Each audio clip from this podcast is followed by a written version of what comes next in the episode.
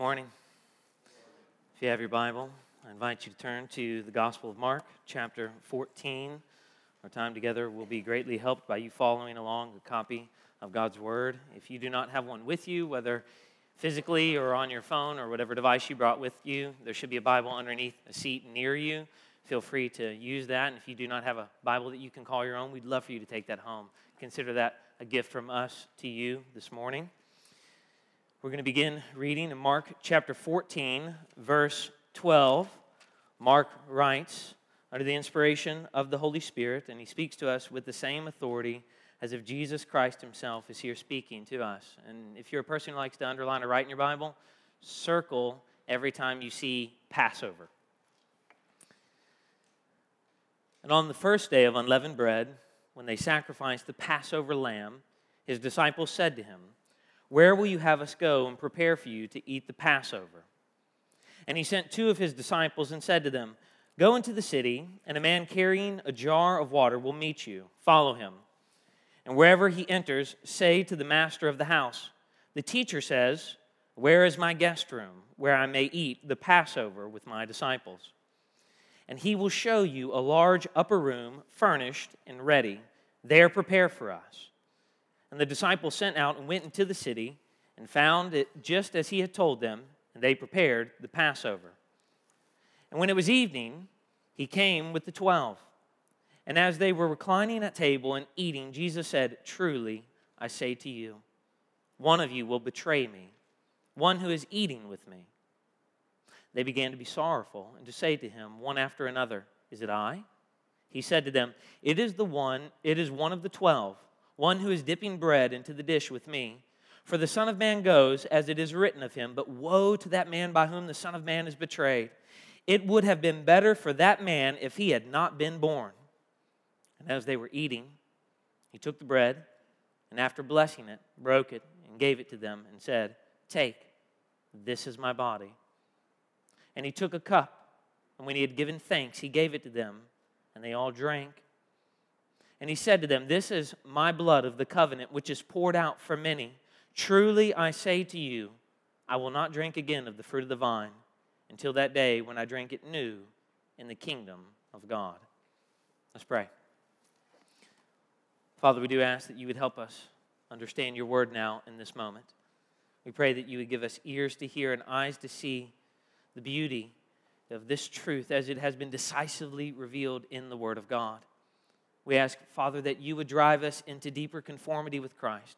And for any who are present who are not yet believers, we pray that today would be the day of salvation for them. And we ask all of this in the name of Jesus Christ. Amen. Gabe and Andy have been friends for over 20 years.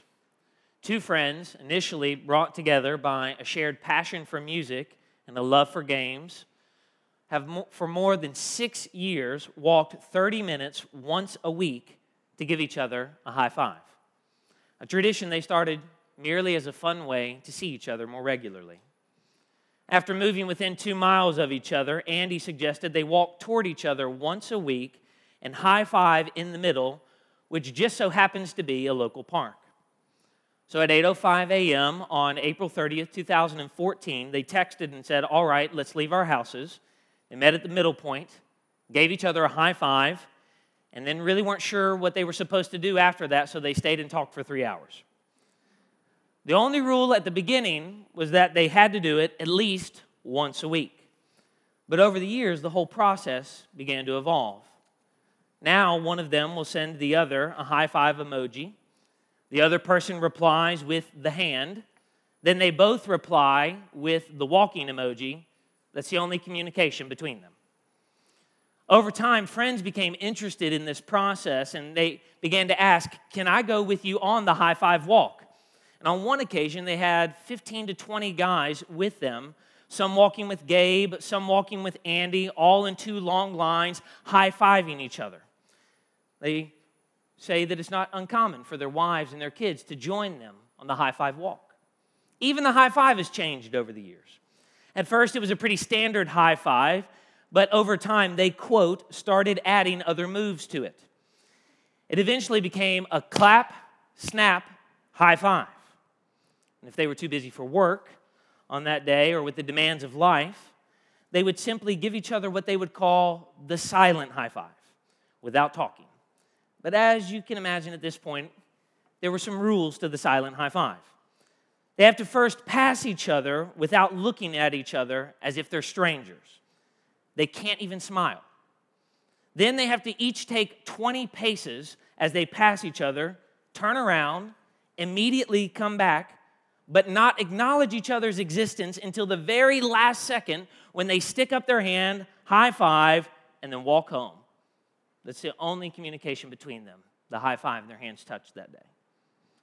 The high five is so intimately woven into the fabric of their very lives that Gabe said, quote, for the last six and a half years, it's been one of the most consistent things in my life. Until last year, when Gabe was diagnosed with a rare, more long term version of encephalitis and lost significant portions of his memory. For the last three and a half years in Jesus' life, fellowship with the 12 has been one of the most consistent things in Jesus' life until Thursday night of the Lord's Last Supper, when Jesus is betrayed by his enemy and abandoned by his friends on what we have come to know as Maundy, Thursday because of the new commandment that Jesus gives to us. In preparation for the meal, notice first Jesus' prediction. Look in verse 12. And on the first day of unleavened bread, when they sacrificed the Passover lamb, his disciples said to him, Where will you have us go and prepare for you to eat the Passover? And he sent two of his disciples and said to them, Go into the city, and a man carrying a jar of water will meet you. Follow him and whenever he, wherever he enters, say to the master of the house, The teacher says, Where is my guest room, where I may eat the Passover with my disciples? And he will show you a large upper room, furnished and ready. There prepare for us. And the disciples sent out and went into the city and found it just as he had told them, and they prepared the Passover. When Jesus wakes up on Thursday morning, he will likely not close his eyes again until he closes them in death on Friday afternoon. Yet Mark is very careful to tell us that Jesus never wavered, not even for a second. Jesus never hesitated or pump faked in any way in the last day, in the final hours of his life. In fact, Mark is very careful to tell us that he remained fully prepared to take deliberate action that moved him ever toward the cross. When his disciples asked him, verse 12, Where will you have us go and prepare for you to eat the Passover? As thousands of Passover pilgrims are crowding into the city of Jerusalem for the feast from all over the world, the disciples' minds have turned to obvious questions What are we going to do? Where are we going to do it? When are we going to do what we're going to do? There's an urgency to their questions because of the significance of Passover in Jewish life. They know that it's an important festival. They know that there are certain rules that they have to abide by throughout the festival in the way that they eat the food, where they eat it at, how they act after they've eaten the meal. And there's concern for all of us as readers if we're paying careful attention to the narrative. Because at this point, just the verses before our text today, we know that Judas has betrayed Jesus for some money. But Jesus is not concerned, and he is already prepared, Mark tells us in verse 13. And he sent two of his disciples and said to them, Go into the city, and a man carrying a jar of water will meet you. Follow him, and wherever he enters, say to the master of the house, The teacher says, Where is my guest room, where I may eat the Passover with my disciples? And he will show you a large upper room furnished and ready, there prepared for us. The careful preparations made for this meal stress its importance to Jesus. It's not merely the Passover, it is the Lord's Last Supper. Jesus desired to have this meal with his disciples. Jesus was very careful to prepare for this meal. He was aware of the final hours of his life. He wanted to make sure that nothing made it impossible for them to be together. A fact Mark emphasizes by mentioning Passover four times in our text. He wants us to see that Jesus is having his last supper, the Lord's Supper, with his disciples on the evening of Passover. As Jesus comes together with them to have this Passover meal on the same day that he institutes the Lord's Supper. The very same day, verse 12, the Jews sacrificed the Passover lamb. They're happening at the same time, not on different days.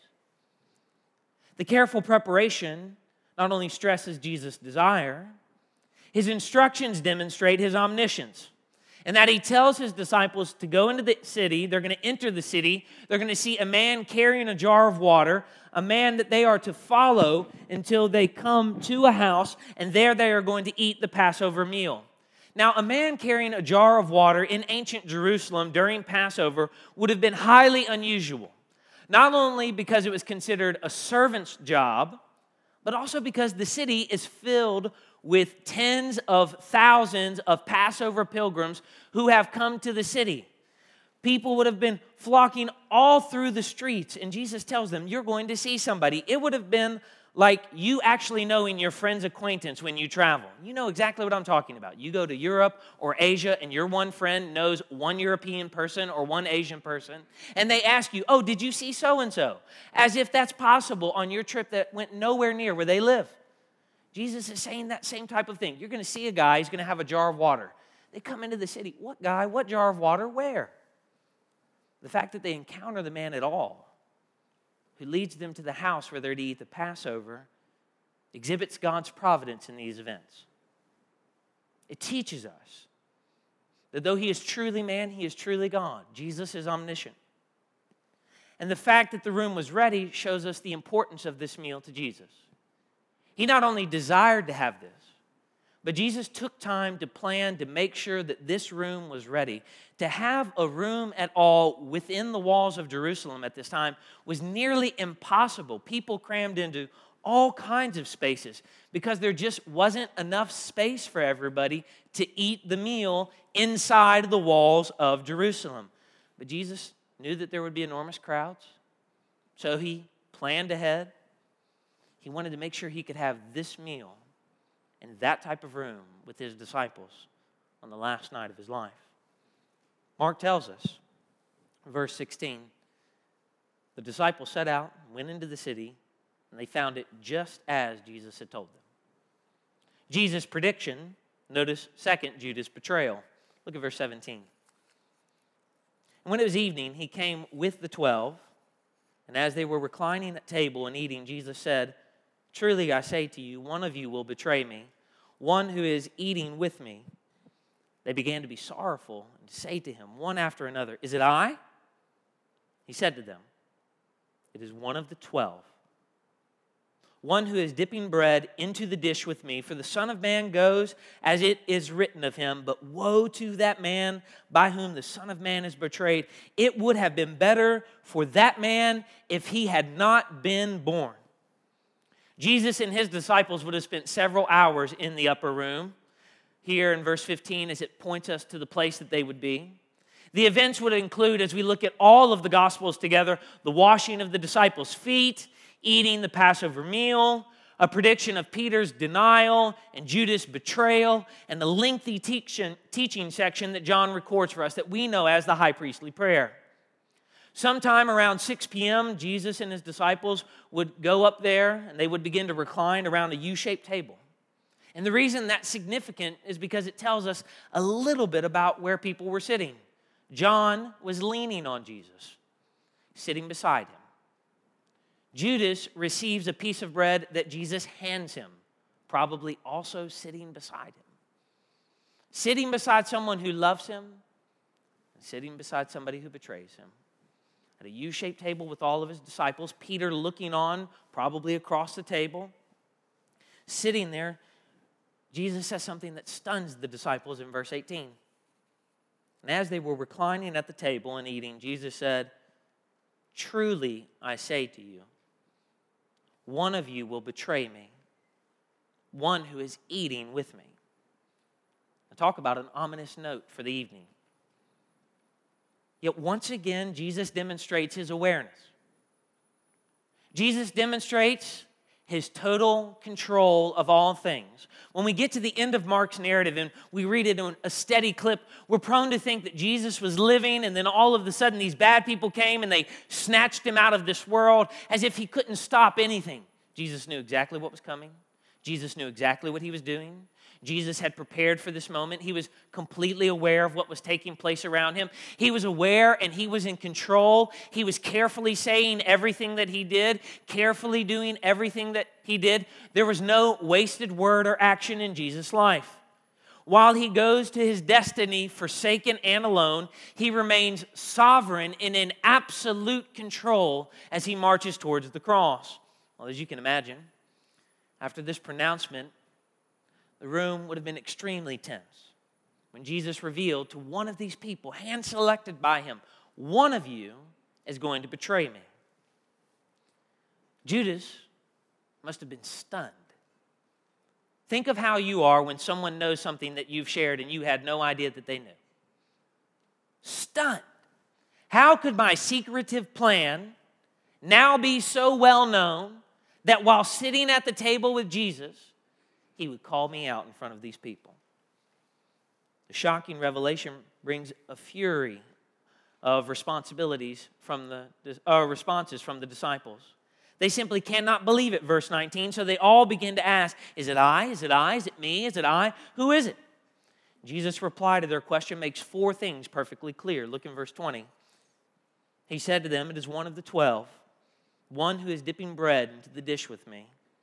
For the Son of Man goes as it is written of him, but woe to that man by whom the Son of Man is betrayed. It would have been better for that man if he had not been born. First, the traitor is one of the twelve. Second, the traitor is one of the ones who dips his hand in the dish with Jesus.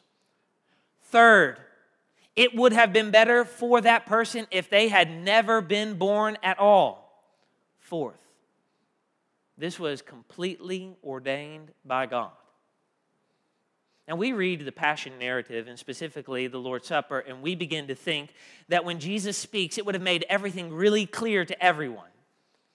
But Jesus comments about the betrayer being one of the people who would dip his hand in the bowl with him did not make everything as clear as we think it did. Because at some point in that evening, everybody would have been dipping their hand in the bowl, which is why they all begin to ask Is it I? Is it me? Was I the one? Everybody is invested in the meal. No one knows. No one is looking at Judas and saying, I knew it.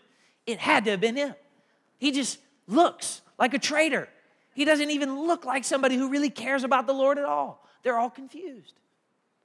Judas looks just like them. Fellow Christians, just a scary thought. We can look like other believers, make ourselves think that we're other believers by doing what we think are right things. That is not what makes somebody a believer. They're all confused, and this underscores the terrible nature of Judas's treachery. He's not just some guy that everybody knew to be evil. He was a friend of Jesus, a friend of the disciples sharing a meal with Jesus. You have meals with your friends, with your family members, people that you love and that you care about. Judas is sitting at the table with Jesus. He is, verse 20, the one who is dipping bread into the dish with Jesus. Jesus' identification of the traitor alludes to Psalm 41, verse 9, where the psalmist says this Even my friend, in whom I trusted, who ate my bread, has lifted his heel against me. In that psalm of lament, David decries the fact that a close friend, somebody that Jesus trusted, somebody that David trusted in that psalm, a sign of friendship, turns against him. David's sorrow points forward to the Davidic Messiah's sorrow. Judas' act of betrayal is a part of God's plan and it is written of in the scriptures. And the fact that the betrayal is both the fulfillment of God's plan, as it has been prophesied in scripture, but also the willful choice of Judas is clear. Look at verse 21. For the Son of Man goes as it has been written of him. But woe to that man by whom the Son of Man is betrayed. God's sovereignty and Judas's human responsibility coexist. They are stated plainly side by side. This has been written of long ago. This person who betrays him, woe to that man. It would have been better for him if he had not been born. That Jesus must die in accordance with the scriptures certainly brings to mind passages like Isaiah 52. If you have your Bible, turn there with me. One of the most clear passages of scripture about God fulfilling the sufferings of the Messiah. Isaiah 52, verse 13 Behold, my servant shall act wisely. He shall be high and lifted up, and shall be exalted. As many were astonished at you, his appearance was so marred beyond human semblance, and his form beyond that of the children of mankind. So shall he sprinkle many nations. Kings shall shut their mouths because of him, for that which has not been told they see, and that which has not, uh, they have not heard they understand. Who has believed what they have heard for us, and to whom has the arm of the Lord been revealed? For he grew up before him like a young plant, and like a root out of dry ground. He had no form or majesty that we should look at him, and no beauty that we should desire him. He was despised and rejected by men, a man of sorrows and acquainted with grief. And as one from whom men hide their faces, he was despised, and we esteemed him not. Surely he has borne our griefs and carried our sorrows. Yet we esteemed him stricken, smitten by God, and afflicted. But he was wounded for our transgressions, he was crushed for our iniquities. Upon him was the chastisement that has brought us peace, and with his stripes we are healed. All we like sheep have gone astray. We have turned every one of us to his own way, and the Lord has laid on him the iniquity of us all. He was oppressed and he was afflicted, yet he opened not his mouth. Like a lamb that is led to the slaughter, and like a sheep that before its shearers is silent, so he opened not his mouth. By oppression and judgment he was taken away. And as for his generation who considered that he was cut off from the land of the living, stricken for the transgressions of my people, and they made his grave with the wicked, with the rich man in his death, although he had done no violence, and there was no deceit in his mouth. Yet it was the will of the Lord to crush him. He has put him to grief. When his soul makes an offering for guilt, he shall see his offspring. He shall prolong his days. The will of the Lord shall prosper in his hand. Out of the anguish of his soul, he shall see and be satisfied. By his knowledge shall the righteous one, my servant, make many to be accounted righteous, and he shall bear their iniquities. Therefore, I will divide him a portion with the many, and he shall divide the spoil with the strong, because he has poured out his soul to death and was numbered with the transgressors. Yet he bore the sin of many and makes intercession for the transgressors. A familiar text? Probably a text that you say, We've read that so much we don't even need to reread it. Reading that text along Mark 14, Mark 15, Mark 16 helps us see how God had planned this from long ago. But the emphasis in Mark 14, 17 through 21 is also on the certainty of Judas's judgment. Verse 21 It would have been better for that man if he had not been born. It would have been better to never be born than to live a whole life, a full life, and not know Jesus savingly. Parents, it would be better for your child to have never been born than to be the child who is most gifted academically, most talented in sports, most prestigious appointments in our government, making more money than anyone else, and not know Jesus savingly. Friends, it would be better for your friends and your family members, those that you love, to have never been born than to live the most full life we can ever imagine and not know the Lord. We have it all backwards. We look at the celebrity world and we're so jealous. But, friends, it is better to have never been born than to have all of that and never know the Lord. Jesus' prediction, Judas' betrayal. Notice third, Jesus' pledge. Look at verse 22. And as they were eating, he took bread, and after blessing it, broke it, and gave it to them, and said, Take, This is my body. And he took a cup, and when he had given thanks, he gave it to them, and they all drank of it. And he said to them, This is my blood of the covenant, which is poured out for many. Truly, I say to you, I will not drink again of the fruit of the vine until that day when I drink it new in the kingdom of God. The Passover meal consisted of several basic elements, each one having a very symbolic importance, contributing to the retelling of the Exodus story. That's what this whole meal was about retelling the story of how God had redeemed his people with a mighty hand and an outstretched arm, how he had saved them and taken them out of the land of Egypt and set them free. They are retelling that story to themselves, reminding them God has saved us. God has delivered us, and God will do that again. The Passover lamb reminded them of the blood of the lamb smeared on the doorpost to escape the visitation of the angel of death. The unleavened bread reminded them of the swiftness of their redemption. They didn't have any time before they had to take flight and run out of the city. A bowl of uh, fruit puree reminded them of the clay that they used to make bricks during their captivity. The bowl of salt water reminded them of their tears during their slavery and of the water of the Red Sea. The bitter herbs recalled the bitterness of their bondage. Four cups of wine were drunk during the Passover meal. Each cup commemorated one of the four promises that God made to his people in, in Exodus chapter 6, verse 6. The passage reads Say therefore to the people of Israel, I am the Lord I will bring you out from under the burdens of the Egyptians, and I will deliver you from, the slave, from slavery to them. And I will redeem you with an outstretched arm and with great acts of judgment. I will take you to be my people, and I will be your God. And you shall know that I am the Lord your God who has brought you out from under the burden of the Egyptians. The whole meal was a liturgy reminding them of deliverance. The first Passover represented God's greatest act of deliverance in Hebrew scriptures and a creation of a new people.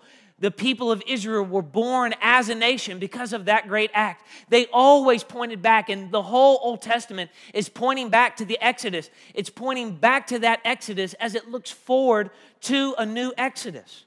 Yahweh defeated Pharaoh, a seemingly undefeatable enemy. He crushed him, an enemy that did not seem to be able to be thwarted. He delivered his people from slavery by the blood of a sacrificial lamb. The Israelites were to kill that lamb, and they were to rub blood on the doorpost. We see, as John read for us earlier in Exodus chapter 12, verse 13, the blood shall be a sign for you on the houses where you are. And when I see the blood, I will pass over you no plague will befall you to destroy you when I strike the land of Egypt. One of the unique things about the last plague it is, is that it's a plague that the people of Israel, if they do not obey, they too will suffer the punishment as a result of that. The point is made a second time in the same passage that he read For the Lord will pass through to strike the Egyptians. And when he sees the blood of, on the lintel and on the two doorposts, the Lord will pass over the door and will not allow the destroyer to enter your house to strike you. Friends, the importance of the event just cannot be overestimated. It is impossible to overestimate the significance of the Exodus for the people, which is why we have to slow down when we're reading about it in our Bibles. It is an event of such monumental significance that parents are told to tell children, that children are told to ask questions, that every year they are to enact it out. Every year they're to put a new lamb to death. Every year they're to have this special meal. Every year they are to remind themselves of what they are prone to forget and of what they will forget. Constantly reminding themselves God saves, God delivers, God acts on behalf of his people. And signal not only their release from Egypt and their release from slavery, but the dawning of a new covenant. The same time, it foreshadowed something that none of them ever foresaw the death of a Passover lamb, the Passover lamb, Jesus. Later, when Israel was oppressed and defeated by her enemies, the prophets predicted that God would return to Zion and he would accomplish a new and greater exodus And it is in light of this historical context that there are a lot of parallels between the Passover and the Lord's Supper, and they become obvious. In the Passover, God remembered his covenant with Abraham. At the Lord's Supper, a new covenant is established between God and his people. At the Passover, Israel remembered their bondage and slavery and that God had delivered them. Every time we take the Lord's Supper, believers are reminded of their former slavery to sin and to Satan, but through Christ, in his death, we receive forgiveness and freedom from bondage to sin. You never have to sin again if you're a believer in Christ. In the Passover, the blood of the Passover lamb was smeared across the doorpost to remind each family that they had to be obedient to God. A lamb had to die to secure their freedom inside their own house.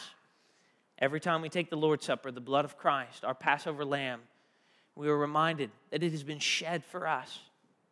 Jesus' words recall, the, uh, recall this and transform the rich symbolism of Passover, announcing the arrival of a new Exodus and the inauguration of a new covenant. Look in verse 22 again.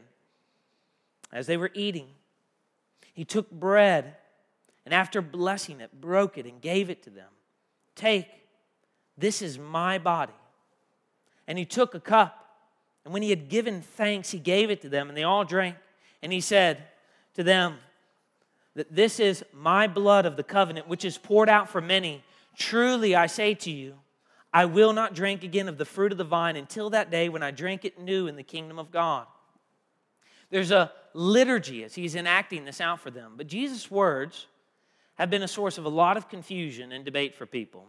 The controversy centers on the interpretation of his statements this is my body and this is my blood. So, very quickly, I want to hopefully close the gap in on this for us. Roman Catholic Church says that this is transubstantiation. They hold the view that once the priest speaks a blessing, the bread and the wine are transformed into Jesus' blood and body. And they maintain a position that the bread and wine physically remain bread and wine. That is wrong. The second understanding is associated with Lutherans, consubstantiation. They teach that the bread and wine remain bread and wine, but the spiritual presence of Christ's body and blood are present around and in and through the elements. To be completely honest, when you read on this, it doesn't sound that much different than what Roman Catholics believe to me, and it's also wrong. Protestants, we believe Jesus' words are taken in a more symbolic fashion, emphasizing thought of remembering rather than focusing on them becoming something different. It is a memorial. Think of it like this we're talking after the service. You've never met my wife, and in my Bible, I pull out a picture and I say, This is my wife, Megan. And then I take that picture and I stick it back in my Bible. Nobody thinks I put Megan in my Bible. All language has symbolic, metaphorical language. Jesus is speaking of a symbolism here to remind the people of something new taking place. This Passover meal involved a prescribed order. First came a blessing for the festival, the first cup of wine, next the food would be brought out. The youngest son would ask a very simple question, asking his father, Why is this night different than all the other nights?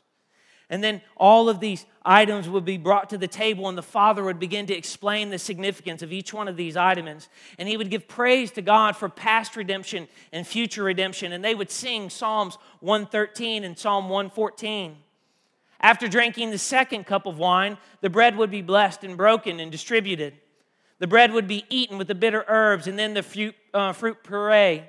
The meal was then eaten, and the Passover meal included this roasted lamb at the conclusion of the meal, the father would bless this third cup. And then they would sing Psalms 115 through 118. And then they would have a fourth cup of wine and conclude the meal. Jesus' statement, verse 25 Truly I say to you, I will not drink again of the fruit of the vine until the day when I drink it new in the kingdom of God, directs his disciples' attention to something his second coming in a banquet. This unleavened bread, Jesus' body, is something that reminds them that they are to do something until he comes again. His body was broken for them. This wine represents something that points them forward to a feast. His blood has been poured out for them. Jesus' words echo Exodus 24 8. Moses took the blood and threw it on, on the people and said, Behold, the blood of the covenant that the Lord has made with you in accordance with all these words. A reference to the new covenant. Behold, the days are coming, declares the Lord, when I will make a new covenant with the house of Israel and the house of Judah, not like the covenant that I made with their fathers on the day when I took them by the hand to bring them out of the land of Egypt. My covenant that they broke, for I was their husband, declares the Lord. For this is the covenant that I will make with the house of Israel after those days, declares the Lord. I will put my law within them, and I will write it on their hearts. I will be their God, and they shall be my people. And no longer shall each one teach his neighbor and each one his brother, saying, Know the Lord. For they shall all know me, from the least of them to the greatest, declares the Lord. For I will forgive their iniquity and remember their sins no more. In the midst of this ceremonial meal, Jesus steps up and says words that are different and does something that's different because he's about to do something that's different to bring about a different redemption and act a new covenant for the people. And he's telling them that it's going to happen through his death. And they are to remember by celebrating this meal in remembrance of him. Friends, every time we partake of the Lord's Supper, we remember something that we are prone to forget because of our sin. Something that you might not know is that one of the most frequent commands in the Old Testament, across that into the New Testament, is to remember. 169 times in the Bible. We are to remember so that we don't forget. The first week that Gabe was in the hospital with encephalitis, there was a special high five moment. He was allowed one visitor a day, and Andy stayed overnight so Gabe's wife could go home and be with their daughter. That night, Andy asked him, Do you know who I am? Gabe replied, Yeah, Andy. Did I get it wrong earlier? Sorry about that. Would you forgive me?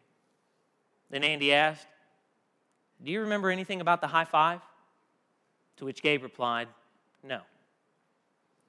The next morning, Gabe got up to use the restroom, and Andy said, Gabe, this probably isn't going to make any sense to you, but when you're coming back from the bathroom, I'm going to walk toward you, and I need you to give me a high five.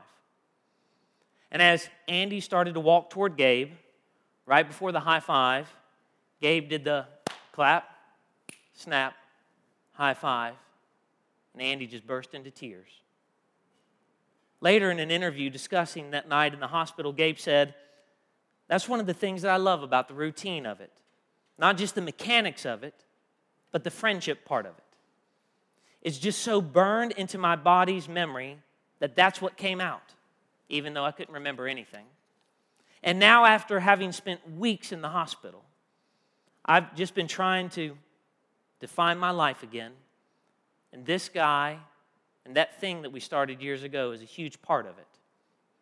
When asked what it was like to carry on a tradition with a friend who can't remember it, Andy said, There have been seasons for me where I needed more emotional support, and Gabe was there to walk with me through it. During this time, I have been carrying more of the memory, but that's the normal ebb and flow of any relationship. This feels like a time when I can repay Gabe for the ways that he's carried me in the past. When asked what it was like to learn anew something that was already so special to him, Gabe replied, In the midst of something that I've never felt before, where my brain was just swirling, there was some kind of routine. It brought a little less chaos into what was already a pretty chaotic time for me. And now, even after six years of doing this simple thing, Every time I see my wonderful buddy walking down the side of the road toward me, that's special. We're dedicated to each other. We're showing each other in a way other than just calling each other and saying, Hey, I love you. We're actually doing something, and that hasn't gotten old. And it never will. Beautiful things like the high five will never get old. They're gifts to the world. And in a world feel, filled with so many ugly things, we need beautiful routines and acts to remind us of what is truly important. In a world filled with chaos and anarchy, disloyalty and depression and brokenness and death and coronavirus and political unrest and racism and slavery and sex trafficking and distrust and hate. We need beautiful things to remind us of what is truly important, of what we are not only prone to forget, but we will most certainly forget because of our sin. We need beautiful things to re narrate our lives around beautiful stories, the story of redemption. And, brothers and sisters, that is exactly what that seemingly long winded liturgy of the Passover meal reminds us of. It re narrates us around the story of redemption. And that is exactly what happens every single time we observe the Lord's Supper together as a community. We are telling each other a story. His body was broken for us, not just you, the collective us. His blood was shed for us, not just you, the collective us. God brings us into an us, and we tell each other a story. We are all sinners who are in desperate need of a Savior, and that God so loved us. This God sent His Son into the world that He would be beaten and mocked and murdered and ripped apart and put to death on a cross, His blood spilt so that we might have everlasting life. Every time we observe, observe baptism up here, whether it's the person being baptized or you observing it as a believer, we are telling each other the story of a redemption.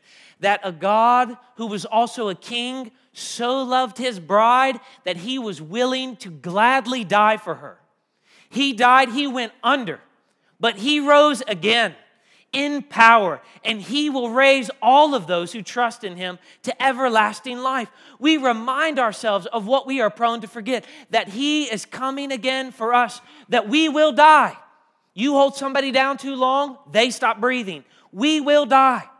But he will come again and he will raise us up and we will live forever. We tell ourselves the beautiful story of redemption each and every week.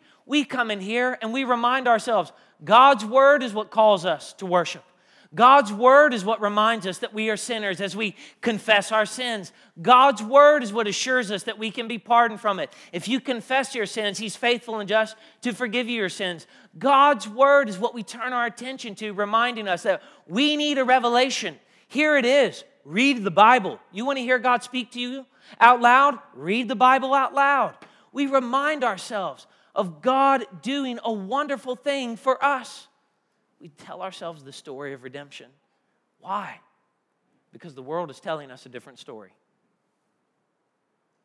The world is trying to re narrate you and put you in a different storyline and tell you something that is false and untrue. So each and every week, we do not apologize for the songs that we sing or the readings that we read or the length of our service because we need to stop and be reminded of the beautiful story of the gospel. That God so loved wicked people that he sent his one and only Son to suffer the death that you deserve to die as a substitute in your place. He was crushed for your iniquities. Upon him was the chastisement that now brings you peace. Only by his wounds can you be healed. And we invite you to participate in that story. If you're not a Christian in here, come to Christ and participate in the story. You can do that by asking God to forgive you of your sins right now, and He will forgive you. You might think, I've sinned too much, God won't forgive me. You would be dead wrong to think that. You might think, I've sinned too big a sin. I've done things that are really bad you would be wrong to think that God could not forgive you. You might think, I've waited too long. You would be wrong to think that God has brought you here today so that you would hear the gospel. This is His mercy to you. Repent right now. You might think that God would not like you because other people don't like you. You would be wrong. God made you in His image and He has called you to Himself right now. Repent and trust in Christ. Participate in the story through repentance and faith. Believer, you need the abrupt stop every week to be reminded of the beauty of the story.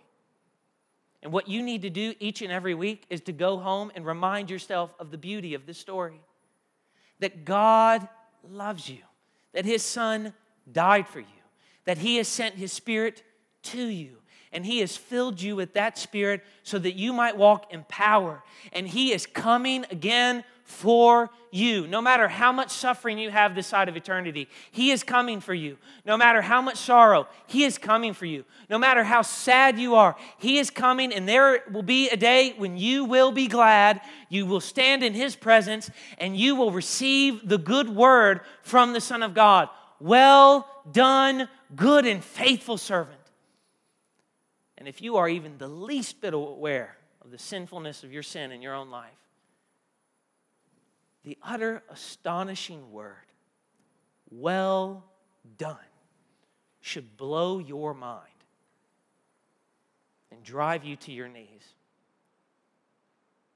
How dare us treat other people made in God's image and who profess to be brothers and sisters in Christ with ugliness? ugly words, ugly deeds, things typed online, things shared behind people's backs. Brothers and sisters, Jesus stopped in a world of chaos and told his disciples a beautiful story. Look at the structure. Right before Jesus tells them about the Lord's Supper, he tells them of an ugly act Judas will betray me. And right after he tells them of a beautiful act, him giving his life, he tells them that Peter will deny him. We see in the midst of two ugly acts, Jesus still stops to tell them something beautiful. Nobody is deserving of mercy, but I have made a pledge. I will act on behalf of my people. I will save them. I will forgive them. This one will follow according to what the scripture has written, and this one who sins, you think you've sinned so bad? Peter denied the Son of God. Not once, but three times. And he was restored to meaningful service, used mightily on behalf of the Savior. Friends, the gospel is calling us to something beautiful, and it is calling us to build something beautiful. But you can't do that alone. We invite you to come and to build something beautiful with us. If you're not a member of a church, we invite you to join a church. We keep telling you there's a sign up list at the Connection Center. That was mostly to see if you'd go to the Connection Center. I've been informed that there's no sign up list there. So, what I'd like for you to do is to send us an email. Send us an email. We are having a membership class. We would like for you to go through that class and consider joining our church. That class doesn't make you a member.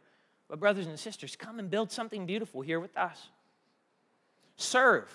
Serve one another. Serve in the context of the church and serve each other as fellow brothers and sisters in Christ. Serve people who don't agree with you. Serve people who don't like all of the things that you like. Serve people who are different than you, who don't look like you. Serve them. Because, brothers and sisters, that is exactly what Jesus did, and that is what is beautiful. The world tells you serve people who agree with you on everything. That's baloney. It's hogwash and it's ugly. Serve people who aren't like you. That's what's beautiful. Serving people, forgiving people as God in Christ has forgiven you. Singing. That is one of the ways that we build something beautiful. Singing loud together, reminding ourselves of these gospel truths, holding one another up in our services through our singing, reminding each other, yet not I, but Christ in me. And the weaker brothers and sisters in the room say, Amen. And the stronger brothers and sisters say, I'm here with you. Evangelizing, build something beautiful. Call people to participate in this. Pray that God would make us more evangelistic in 2021. We are not short for unbelievers in our community. People who, like us, have souls that will never die. Call them into something that is beautiful. But, friends, please be aware you can't call them into something that is beautiful when we act ugly toward one another. And the world is watching. The church should be ashamed of itself right now. Our church and every church we have paved over other people's sadness as if it doesn't matter. Friends, I don't care who you voted for, and I don't care who is president. These are people who are made in God's image. And if you have a problem with them, you have a problem with the gospel, and you have a problem with our church's leadership, you need to come talk to us. You must love them, even if they don't agree with you. In everything you type, everything in everything you say. The world is watching. And they see people who are proclaiming a beautiful message doing ugly things. And they don't want to be a part of it. There is a confusion. Donald Trump was not the Savior, and neither is President Biden. Jesus Christ is the Savior. Both governments are flawed, and both of them will do some good things. They're worldly rulers. Come build something that is beautiful. You want to change the world? Help us build the church. The gates of hell will not prevail against the beauty of the church. Living with one another in an understanding way, being patient with each other, praying for one another, forgiving each other as God in Christ has forgiven you. Beautiful things like the high five. Remind us of something that is eternal. Two guys who otherwise had nothing in common found each other and said, We want to show our affection for each other.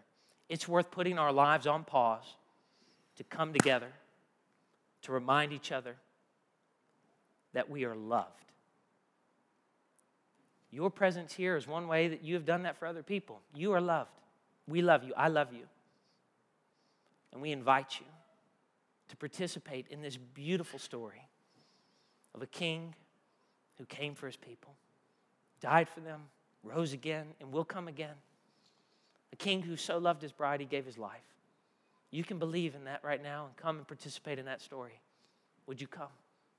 Let's pray. Father, we ask in the name of our Lord Jesus Christ that you would once again remind us of the beauty of redemption as we pause to sing and stop to observe in one of the two ordinances that you've given to the church the beauty of the gospel. It is on display and it is proclaimed. It is proclaiming to us that though we die, yet shall we live by faith in the Savior, Jesus, the Son of God. Amen.